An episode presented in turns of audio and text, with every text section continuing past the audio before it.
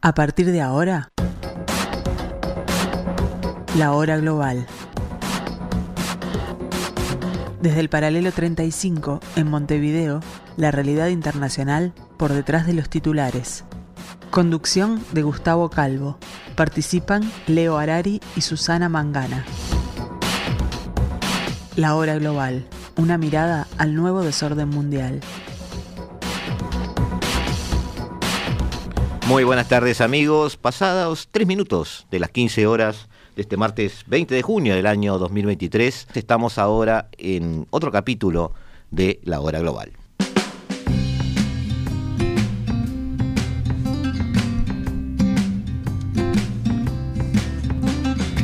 Y aquí desde el paralelo 35, eh, otra vez con un invitado que es este, de la casa, como siempre digo, con hay, un grupo selecto de, amigos que están aquí porque no, no, porque sean amigos, sino porque se supone que saben, que atrevido que estoy hoy, este, con Ricardo Barbosa, eh, capitán de navío, y bueno, un largo currículum que ustedes ya conocen y que además está en nuestra página web.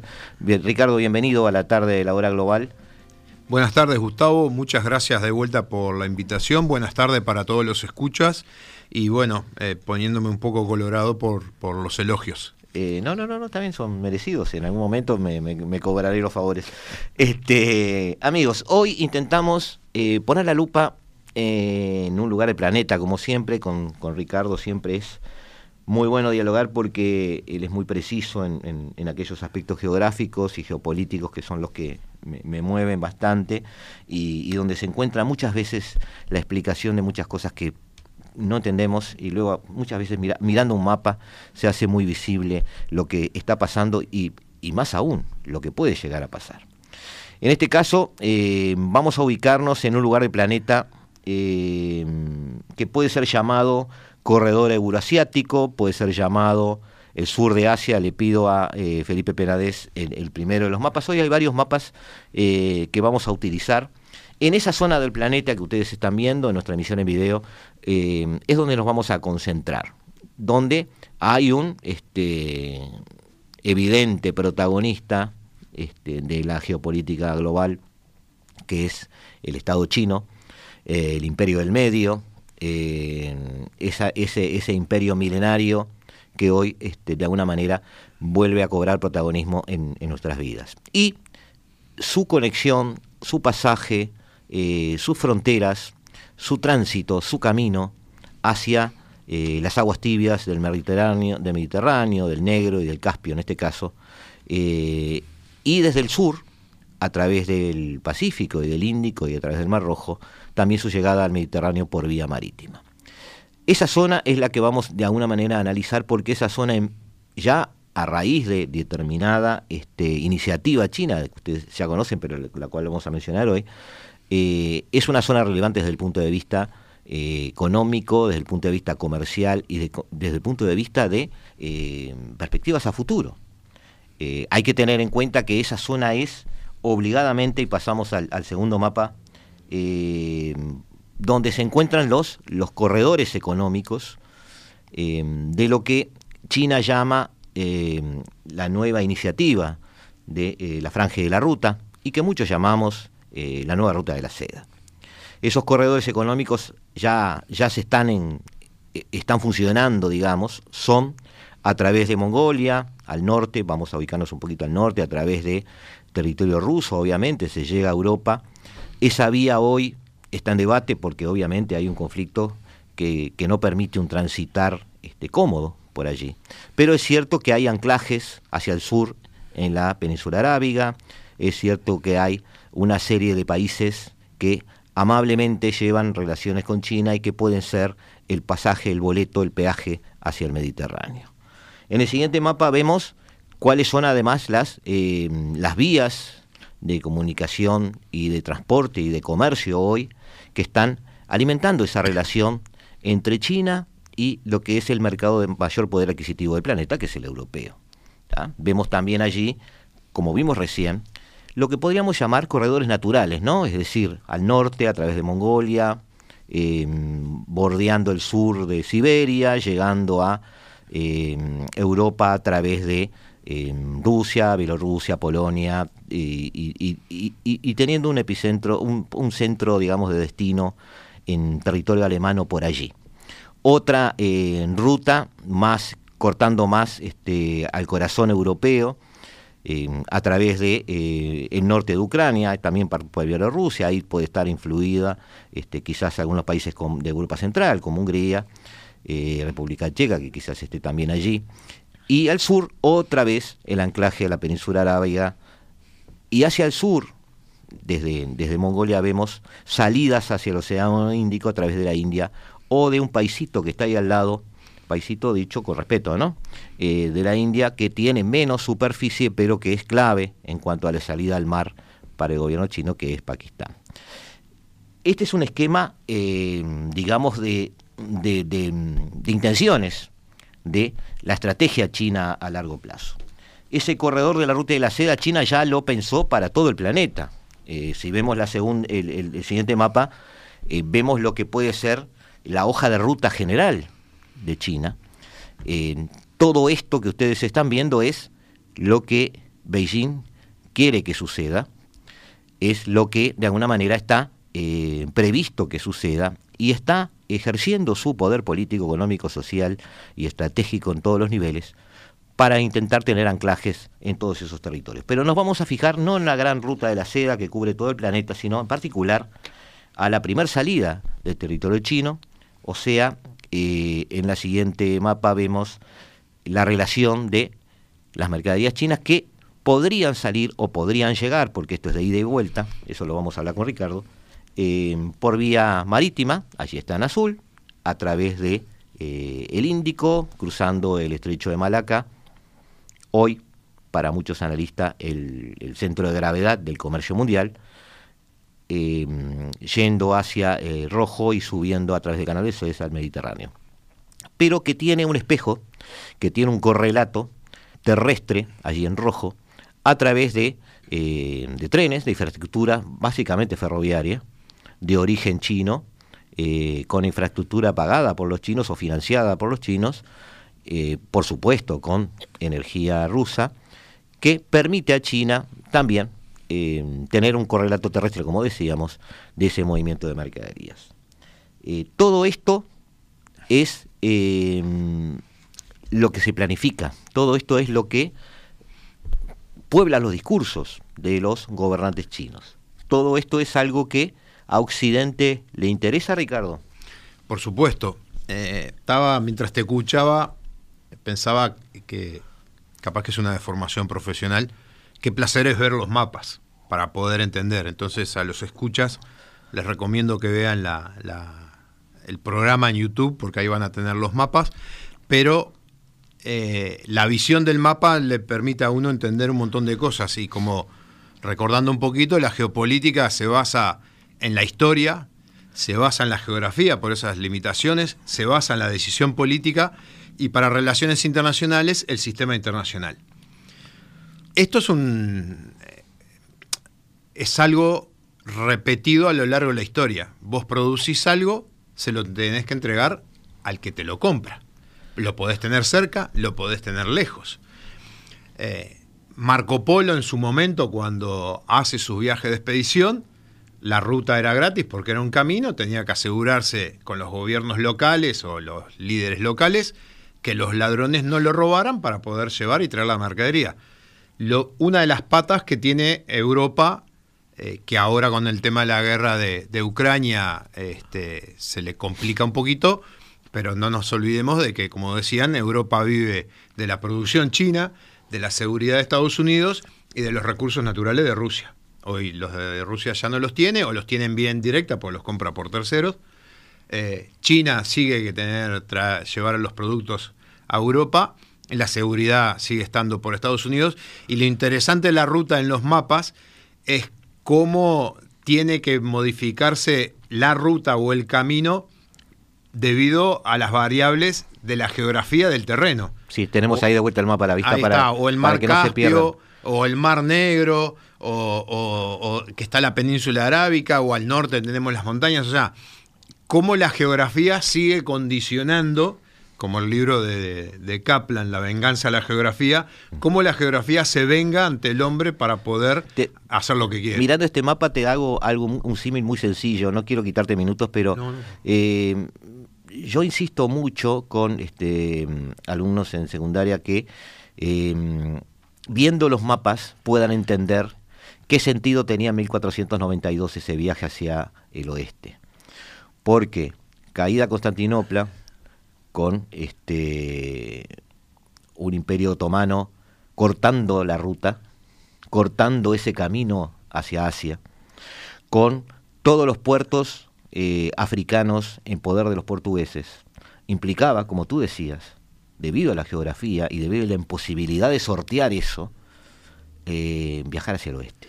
Eh, Entonces, eso se repite en la historia muchas veces. Por supuesto, Carlomagno, que tenía como tutor aquí en Aristóteles, cuando está que para ser un buen emperador hay que conquistar en esa época, y decide, se, vamos para el oeste. Y Aristóteles le dice, no, al oeste ya fue todo conquistado, vas a tener este problema, acá, allá, lo griegos, todo, las montañas, vamos hacia el este. Y ahí arrancan conquistar hacia el este hasta que llega a la frontera de la actual India, el río Ganges. Entonces, la opción de llegar, porque en la época de Carlomagno el valor de un imperio era población, territorio y la, la riqueza que producía a través de los, de, los, de los metales y la producción para poder vivir, busca un camino. Entonces, si vos el camino hacia el oeste lo tenés tapado, tenés que buscar el camino hacia el este.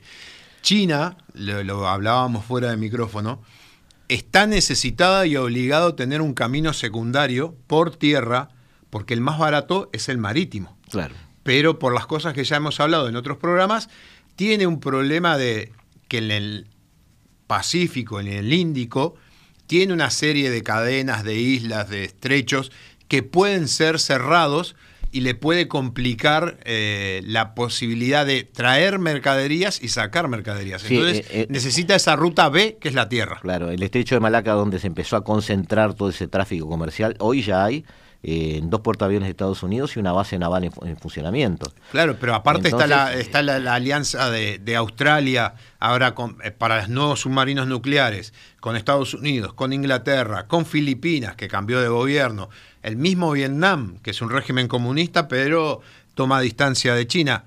Entonces, la ruta por tierra es el plan B por si por el mar se le complica algo. Ahí está. Y vamos a ver qué se le puede complicar a China en esta ruta de la seda, esta nueva ruta de la seda. Vamos a seguir llamándola así porque es más cómodo, aunque ellos hablan de la iniciativa de la franja y de la ruta.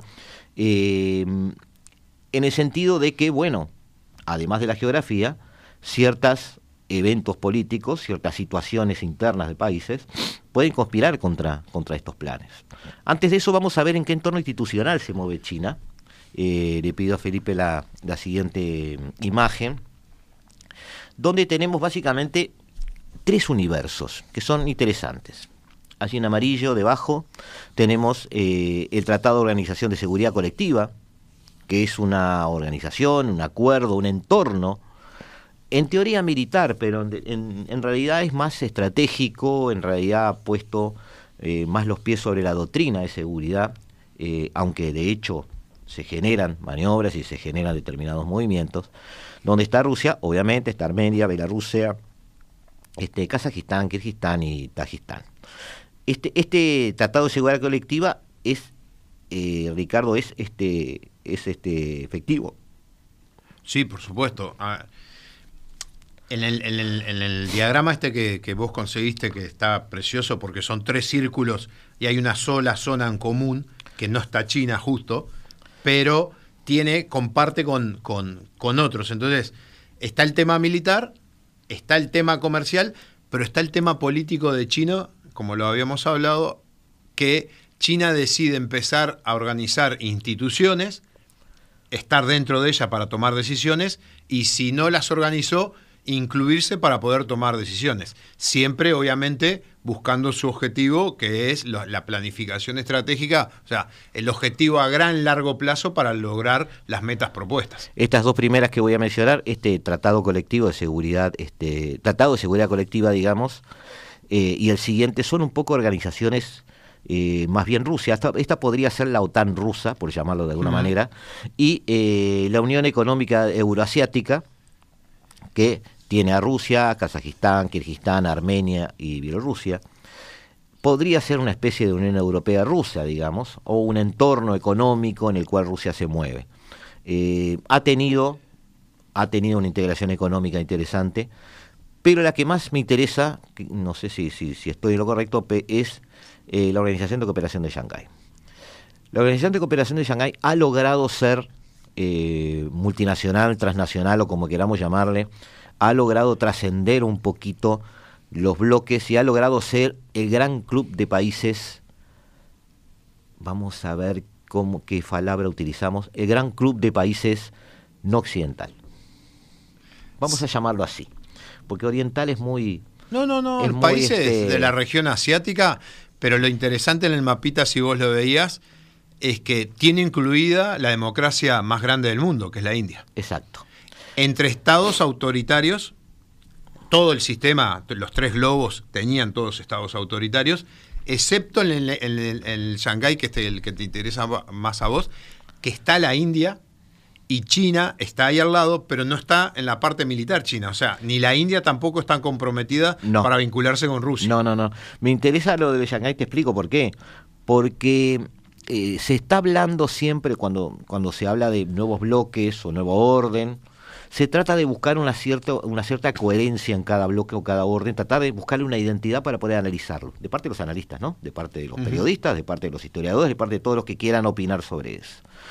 Y uno de, las, de los comentarios que se hacen es que se augura muy mal final al bloque no occidental, porque en definitiva son matrimonios por conveniencia, son países que no son aliados naturales, como China y Rusia no lo son.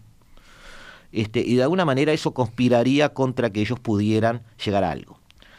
Pero yo veo, y es una impresión personal que puedo estar muy puedo estar sobrevalorando esto, pero yo veo que el 15 de septiembre en Samarcanda se reúnen 14 países donde India y Pakistán van a una misma mesa, donde está Rusia, donde está China, donde está Turquía invitado, donde está Arabia Saudita, donde está Irán pidiendo ser miembro. Es decir, son demasiados países de los medianos, no de los chicos, con poder de decisión en, en su área, con, una, con un cierto poderío militar en algunos casos. Hay dos, hay dos países nucleares, tres países nucleares, pero India y Pakistán en particular lo son enemigos irreconciliables, pero sentados aquí en una misma mesa. Y eso me dio la sensación de, de la formación de un bloque, de algo que empezaba a tener una cierta identidad, por compromiso o no, pero es muy fuerte la señal, por eso me, interesó mucho. Pero no, no, a ver. Tú sos el profesor, digo, puedo estar exagerando la, importancia de eso, ¿no? Las instituciones, las organizaciones, los bloques, los acuerdos de cooperación se mantienen en el tiempo cuando están basados en intereses comunes. Así ideológicamente sean la antítesis. Nadie puede decir de que hay una afinidad este, brutal entre Francia e Inglaterra. O Polonia y Alemania, pero hay intereses comunes que los mantienen unidos. Entonces, eh, ¿que hay diferencias? Por supuesto que va a haber diferencias, siempre las va a haber, pero hay un interés supremo que los hace mantenerse unidos. En esto que, sé que te gusta mucho y lo, seguís muy de cerca, hay un interés supremo, que es, eh, el, por supuesto, el tema económico, para algunos el tema militar, por algo había tres bloques, y te corrijo, había cuatro potencias nucleares. Está Rusia, China, Pakistán e India. Sí, tenés razón. Y podríamos incluir en un futuro a Irán. Por supuesto, podríamos incluir a, Irán. Entonces, eh, una región que para muchos eh, está olvidada o alejada del tiempo, si uno busca bibliografía y empieza a leer los grandes cambios que han ocurrido a partir de la caída del muro, ese capitalismo salvaje, ese modo de, de, comercial, de producir la invasión de los parámetros occidentales, los europeos en especial, para el comercio y la producción, y que, o casualidad, todo lo que de repente no se sabía tanto, todos esos países, y uno mira el mapa de recursos naturales y prácticamente tienen de todo. Entonces, tienen una posibilidad que la naturaleza se lo dio, la geografía se los dio, les falta ponerle el pienso este, de planificación y de, y de obtener esos recursos y lograr el cliente. Y ahí, bueno, y después ahí empieza la discusión, todos esos beneficios, cómo se distribuyen. Amigos, eh, en el próximo bloque vamos a intentar hablar de los problemas que puede tener esta región para el desarrollo de esa nueva ruta de la seda, para el desarrollo de influencia comercial, política o económica de, este, este, de, este, nuevo orden que intenta crearse, o por lo menos de las, de las potencias de los países que intentan influenciar en los demás. Vamos a dejarlo ahí, que es menos ambicioso que decir el nuevo orden. Nos vemos, no se vayan, que seguimos aquí. Desde el paralelo 35, la hora global.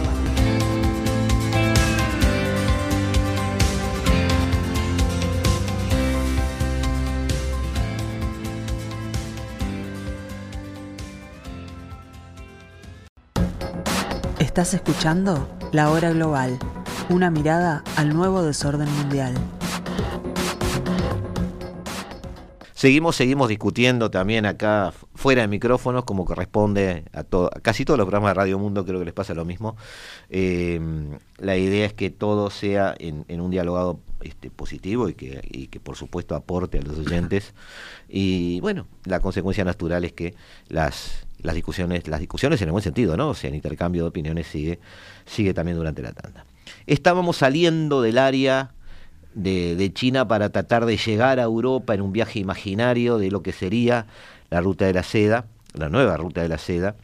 Y eh, hay una relación complicada con India, aunque están compartiendo muchos foros no occidentales y están encontrando alguna funcionalidad entre ellos, eh, quizás en el plano energético, por ejemplo, dando tratamiento al petróleo ruso.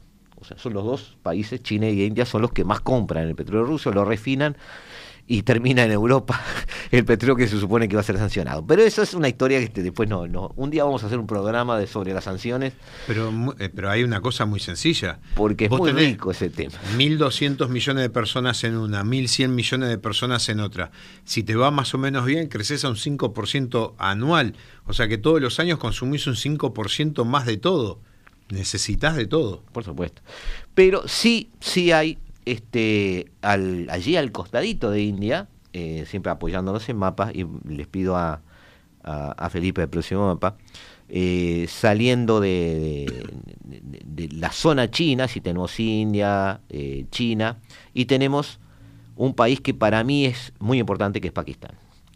Pakistán tiene una relación muy complicada con India, es un adversario natural, histórico, culpa de, eh, para los oyentes que están en la emisión en video, de este, el amigo Henry Mortimer Durán, que en 1893 agarró regla y escuadra, o no sé qué fue lo que hizo, y trazó una este, caprichosa frontera eh, que divide países.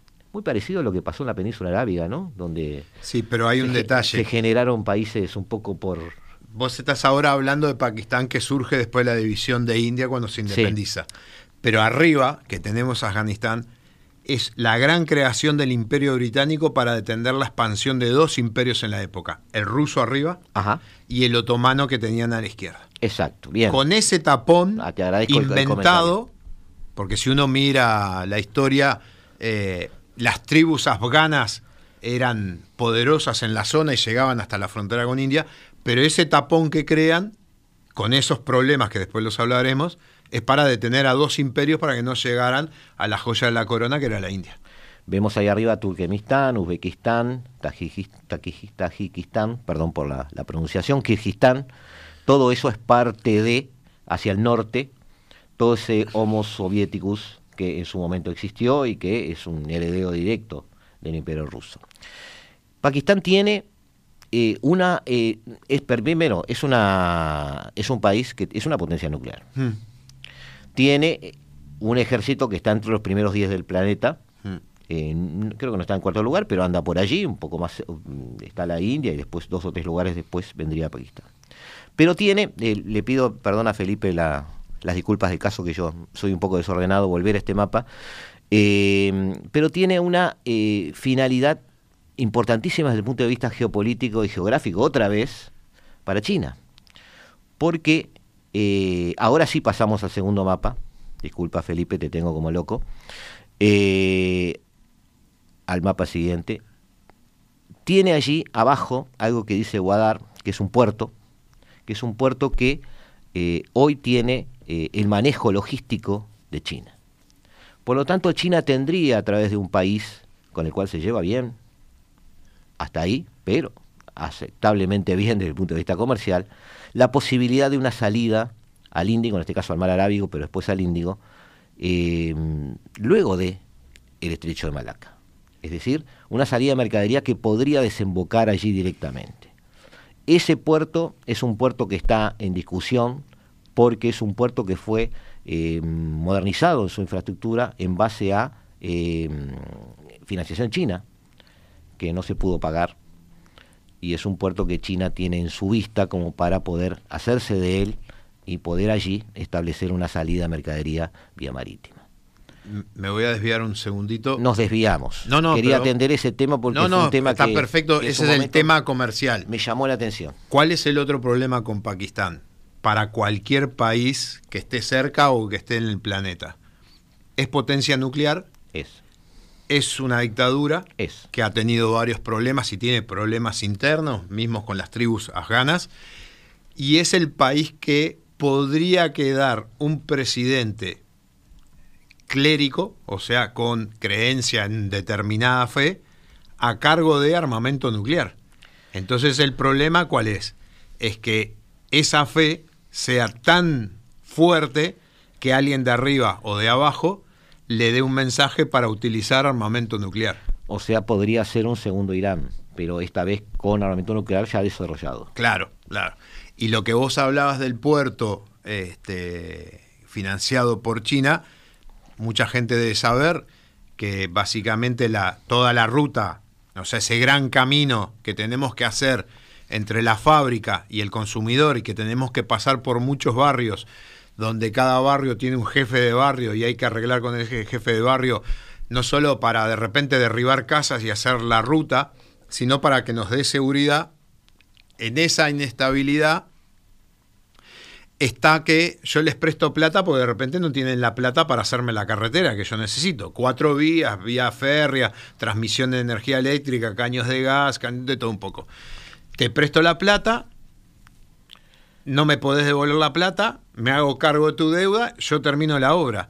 Pero ahora, después de años que viene eh, China prestando, y de repente el problema más grande se dio en el puerto del Pireo, porque compró la zona del Pireo y, la está tratando de administrar como si fuera territorio chino, entonces ya se empezó a armar... Toda la logística del Pireo, que es el principal puerto griego, ¿no? Hay que decirlo, este, está en manos chinas. Está en manos chinas, pero no puede entrar ningún griego a controlar. Entonces ahí vienen los problemas. Y ahora se están dando los problemas del el repago de los préstamos, que son este, millones de millones de dólares. Le están prestando plata a alguien que saben que no le va a poder pagar, entonces se van a quedar con la propiedad, terminar su interés estratégico, que es la ruta, pero parece que las devoluciones no están siendo del nivel que tendrían que ser y ahí ya empezamos en un tema económico hasta dónde la cajita de, billetes este, puede, puede durar, porque si yo doy, tengo que recibir algo, porque si no de alguna manera me quedo seco. De todas formas, ¿no te parece, razonándolo ahora, ¿no? ¿No te parece que esa, me estoy acordando del puerto de Djibouti, por mm. ejemplo, eh, que terminó siendo estratégico para, mm. para los chinos, eh, esa, esa presencia china, por ejemplo, en el Pireo, el gran, el gran tema que tiene ahora Giorgia Meloni con Trieste y con Génova, que también están bajo logística china, dos puertos italianos que implicarían la entrada de mercadería directamente al corazón de Europa. Eh, y los contratos ya están firmados y Meloni no sabe cómo darlos marcha atrás, pero ¿no te parece que al tener eso, aunque no se pague la deuda, esa influencia política y geopolítica mm, les vale la pena a, a Beijing? yo creo que les vale la pena en la medida que no les genere problemas.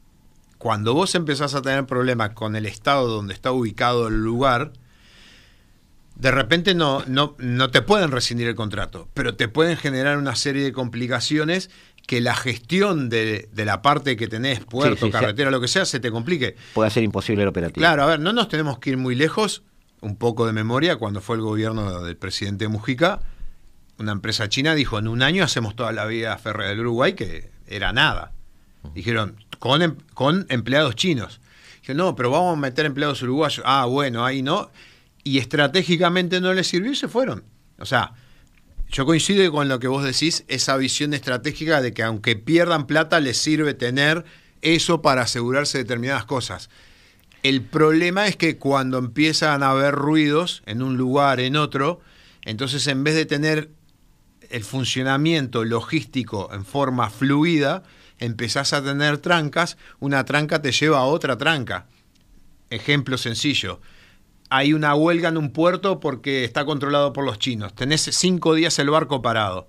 Eso quiere decir que ese barco está llegando cinco días tarde a otro puerto y a otro puerto sí, y a sí, otro obvio, puerto. obviamente. Entonces, eh, eh, te respondo que sí, pero el alerta es si empiezo a generar ruido. Si empiezo a generar ruido, no sé qué, harían. Igual como lo discutimos fuera de micrófono, estas visiones no son de, de 10 años, son de 40, 50, 60 y hasta 100 años. Y nosotros no lo vamos a ver, pero las decisiones están tomadas y en un país con partido único las van a continuar. Sí, sí, sí, sí, sin duda. Este, también hay que prestar atención no solo a, a los gobiernos, sino también a eh, bueno, las integraciones religiosas de la zona. Tú hablabas un poco en esa mistura de este país islámico, de hecho. Este, también étnicas. Este, le pido el siguiente mapa a Felipe, porque en particular allí vemos a Pakistán, vemos a Afganistán y vemos teñido de verde un tema que es común a ambos países, que es eh, los grupos pastunes. Y vemos teñidos de rosadicto, digamos, este, los baluchi, y vemos también el, mapa de etnias de la zona. Pero básicamente eh, me interesa mucho los pastunes en sí, porque están a uno y otro lado de la eh, frontera de Pakistán, con otro país del cual hemos escuchado hablar mucho, que es Afganistán. De hecho, esas tribus pastunes, porque sigue una estructura, sigue habiendo una estructura tribal en esa zona, esas tribus pastunes de uno y el otro lado de la, de la frontera generaron en su momento eh, resistencia a la invasión soviética en su momento y luego eh, generaron eh, eso que conocemos como talibanes, que hoy están en el poder en Afganistán, hoy están tomando el sillón en Kabul y que de alguna manera reflejan una comunidad étnica alojada en, una, en un espacio geográfico que no coincide con las fronteras, por lo tanto está tomando espacio de ambos países. Y eso se puede transformar también en un tema este, inherente a los dos países. En África se ve mucho esas líneas, eh, los límites que vamos a Wow. ponernos de acuerdo. Libia. Claro, lo- los límites que son, son acuerdos políticos entre dos sociedades que controlan un territorio. Entonces dicen, bueno, el Uruguay hizo un acuerdo con Brasil, hasta el Chuy llegamos, nuestra autoridad, de acá para allá, es Brasil. Como pasa eh, en, África mucho, por esas, esos límites basados en otros intereses, en esta zona asiática se dio lo mismo, y para la gente que vive en la zona, cruzar de Pakistán a Afganistán es como cruzar la calle, no le preocupa. Eh, eh, es, parte de su vivir. Entonces, los parámetros que tienen de vida, de sociedad, de costumbre, de cultura, van a ser los mismos que están divididos en dos áreas políticas. Y el tema de Afganistán, como bien vos lo, lo, planteás en, en el mapa, ahí hay este, dos grandes grupos, existen otros más. Y la retirada de la OTAN, que la vimos tan desorganizada y tan caótica, siempre digo que fue como sacarle el pie al hormiguero. Le sacaron el pie al hormiguero, ahora las hormigas se empezaron a expandir y si uno mira un poco las noticias, hay problemas en la frontera con Pakistán, hay problemas en la frontera con Irán, hay problemas con la frontera con Rusia, Sí, sí, sí. eh, hay problemas... Este, eh, si pasamos al segundo mapa, Ricardo, ya lo podemos ver mejor. Este, ahí tenemos un, un mapeo, digamos, de, de Afganistán y, y- y- y- y sus perfiles. Este, sí, ahí tenés a Afganistán, tenés a Pakistán. eh, ah, tenés la zona, esta es la zona de los talibanes en sí. sí. Está, está, está. está, No, está. y aparte el gran problema que tenés que, que los intereses que los mueven a la mayoría no son racionales, o sea, no están basados en la razón, sino que son irracionales, están basados en la fe. Y uno cómo discute una fe contra otra fe. Entonces, esa zona, como que está en ebullición, y volviendo a la, ruta de la seda, toda esa ebullición afecta a la ruta de la seda, porque traslada los problemas y afecta eh, la construcción, el desarrollo, o el transporte de las mercaderías que necesitan lugares estables. La coordinación entre ambos países también, quieranlo o no. Sí, sí, sí, por supuesto. Eh, son, son problemas que de repente para nuestra sociedad eh, son difíciles de comprender. Hay que estar en el lugar, hay que vivir o compartir este, con, con, estos grupos culturales. De repente la oportunidad en, en las misiones de paz eh, uno convive en campamentos con pakistaníes, gente de Bangladesh, jordanos, hindúes, gente de Nepal, los mismos chinos. Entonces empieza a haber cosas eh, que les cuesta a uno un tiempo entender y si todavía esas cosas son diferentes de este grupo con respecto a este grupo, dice, bueno, cuando se junten va a haber problemas. Y, además, como, como lo muestra el siguiente mapa, este, la, movilidad intrínseca a los conflictos, ¿no? Este, en el caso de Afganistán generó una ola migratoria que, que mandó casi, más, casi un millón y medio de personas a Pakistán y casi 800.000 personas o refugiados afganos a Irán. Es decir, esa, esa movilidad, digamos, de hecho, es una complicación para ambos.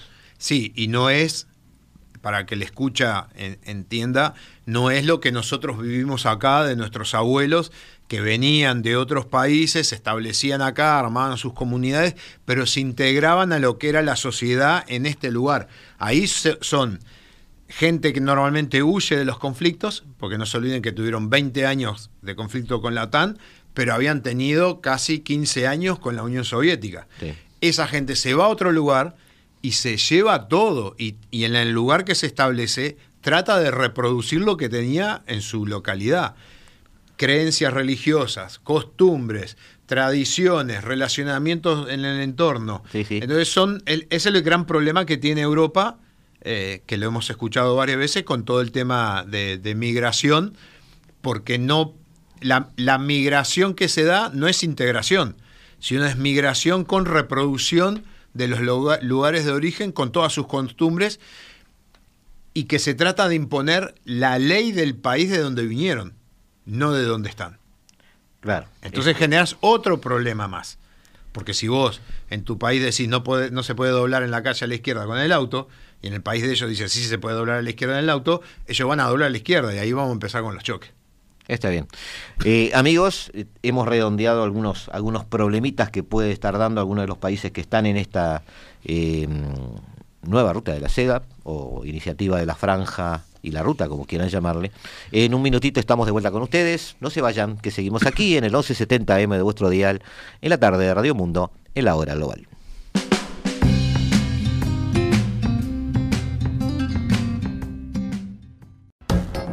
Estás escuchando La Hora Global, una mirada al nuevo desorden mundial.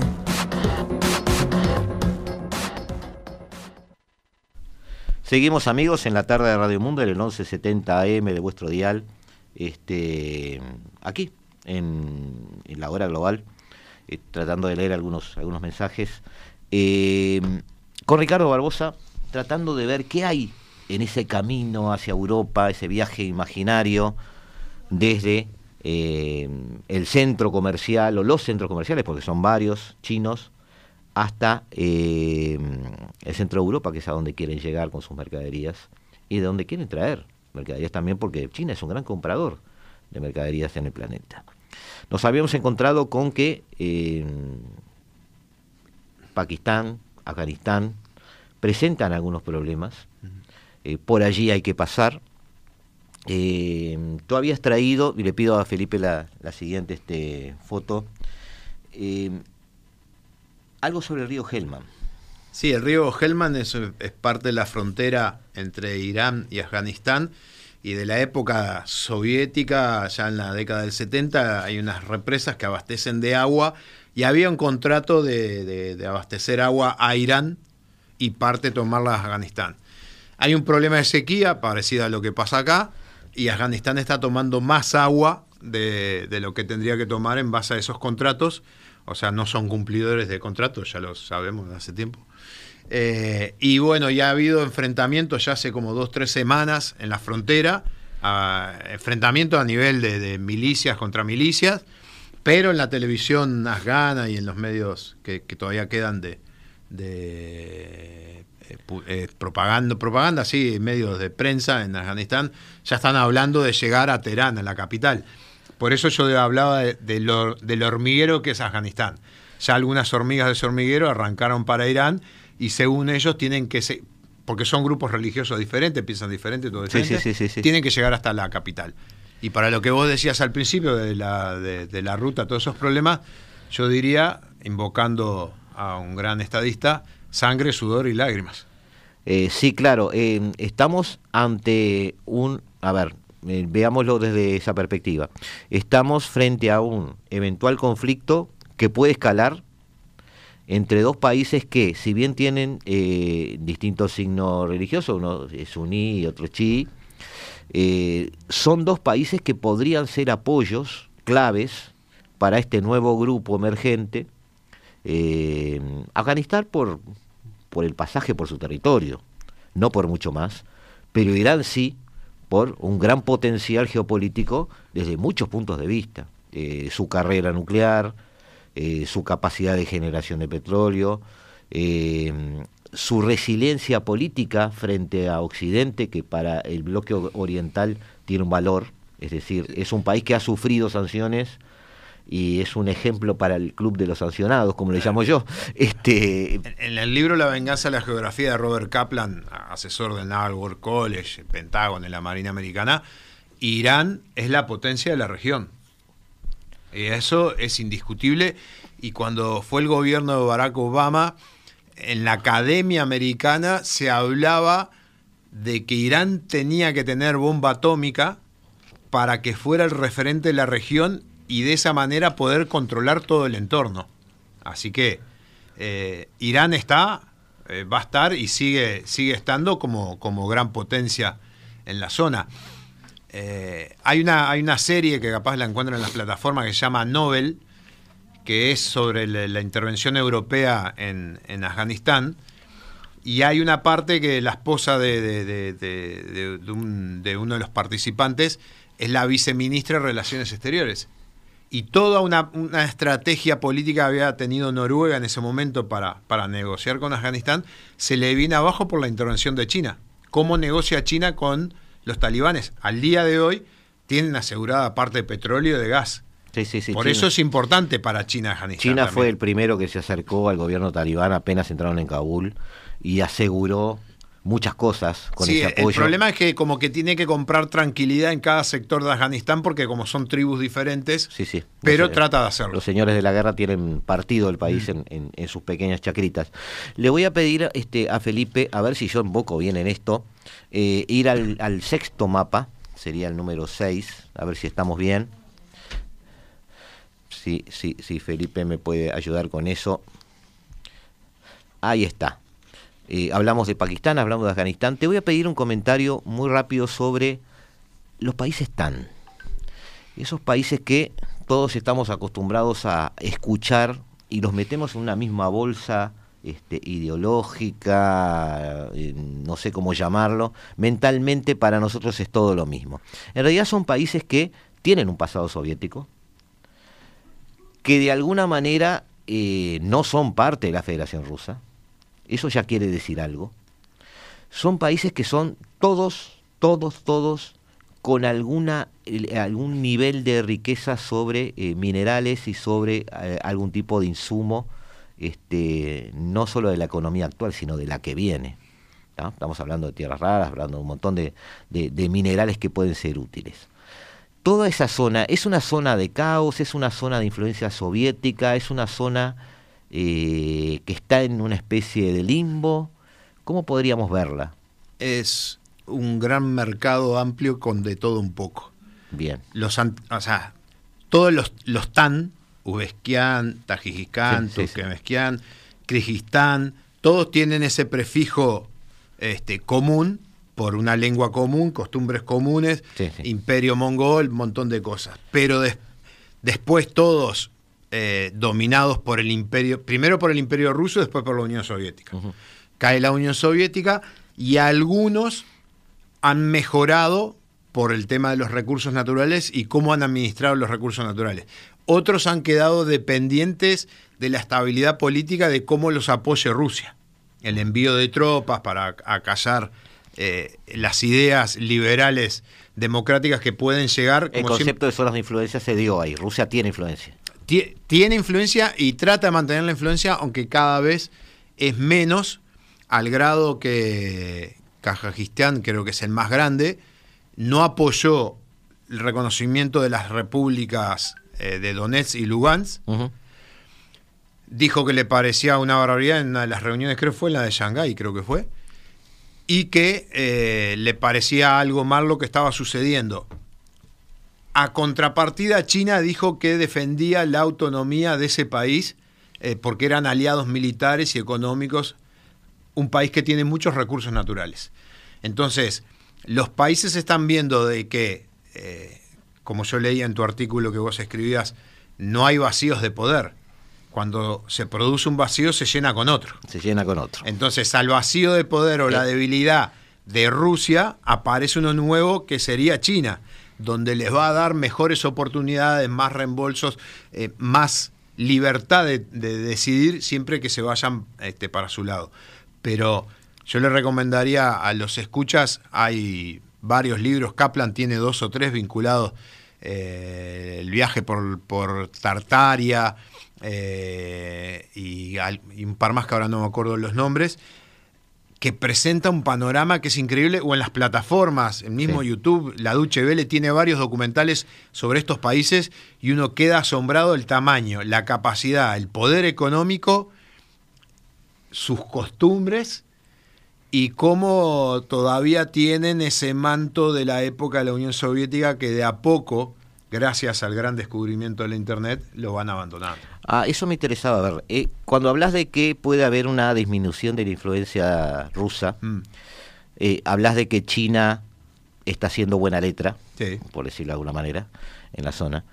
Eh, ¿Es binario? ¿Esto es suma cero? Es decir, eh, que China asuma cierto liderazgo implica que lo pierda del todo Rusia, Ah, para mí eh, implica una pérdida de poder directa de Rusia y eso puede implicar un resentimiento eh, ruso-chino o, o- o queda un poco Vos sabés que los tapado, realistas, eh, a veces- tapado por el manto de todo ese gran club nuevo del nuevo orden mundial. A ver, eh, muchos hablan del constructivismo, que es la relación económica para que la, al vincularse económicamente vos disminuís las tensiones, los conflictos y todo este tipo de lucha. Ya vimos que eso es relativo. Eso es relativo. Si no, no estaríamos en Eh, este problema. Adler, el uruguayo que, que trabaja en todos estos temas a- en, en Estados Unidos, lo, lo plantea, pero con el tema Rusia-Europa ya lo vimos. Ahora, los realistas eh, simples, sencillos y básicos, como nos acusan, eh, vemos las cosas más sencillas, un juego de suma cero. O sea que si, vos- si repartimos 10 cartas, yo para ganar te tengo que sacar a vos. Si China gana es porque Rusia pierde. Claro, mi pregunta es, yo soy ruso, ¿me siento ofendido o no da para irme del club?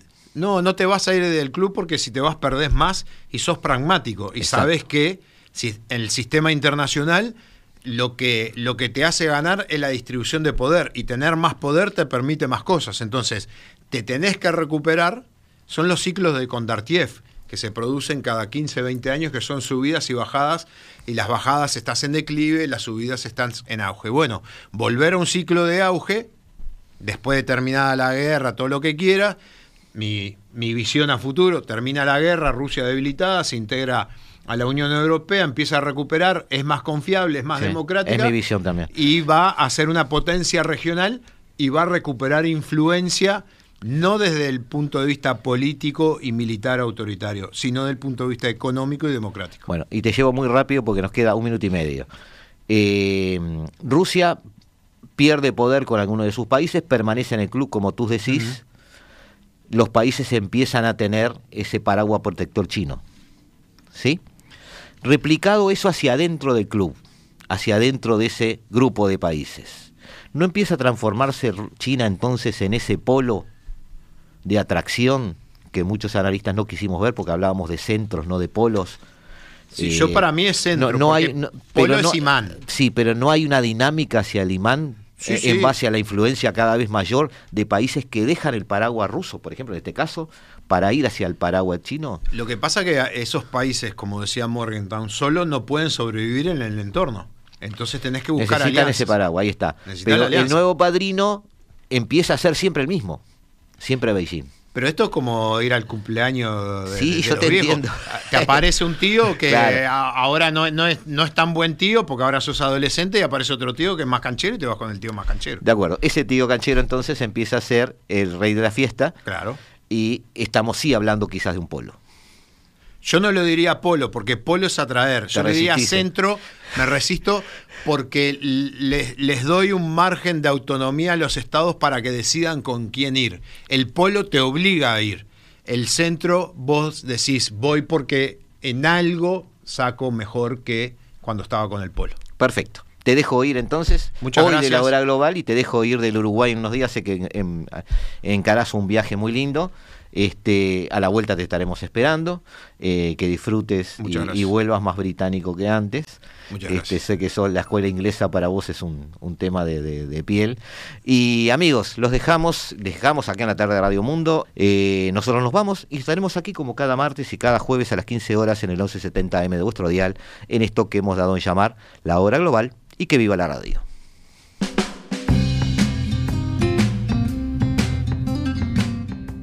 La hora global, martes y jueves a las 15 horas. Repite a las 21 horas.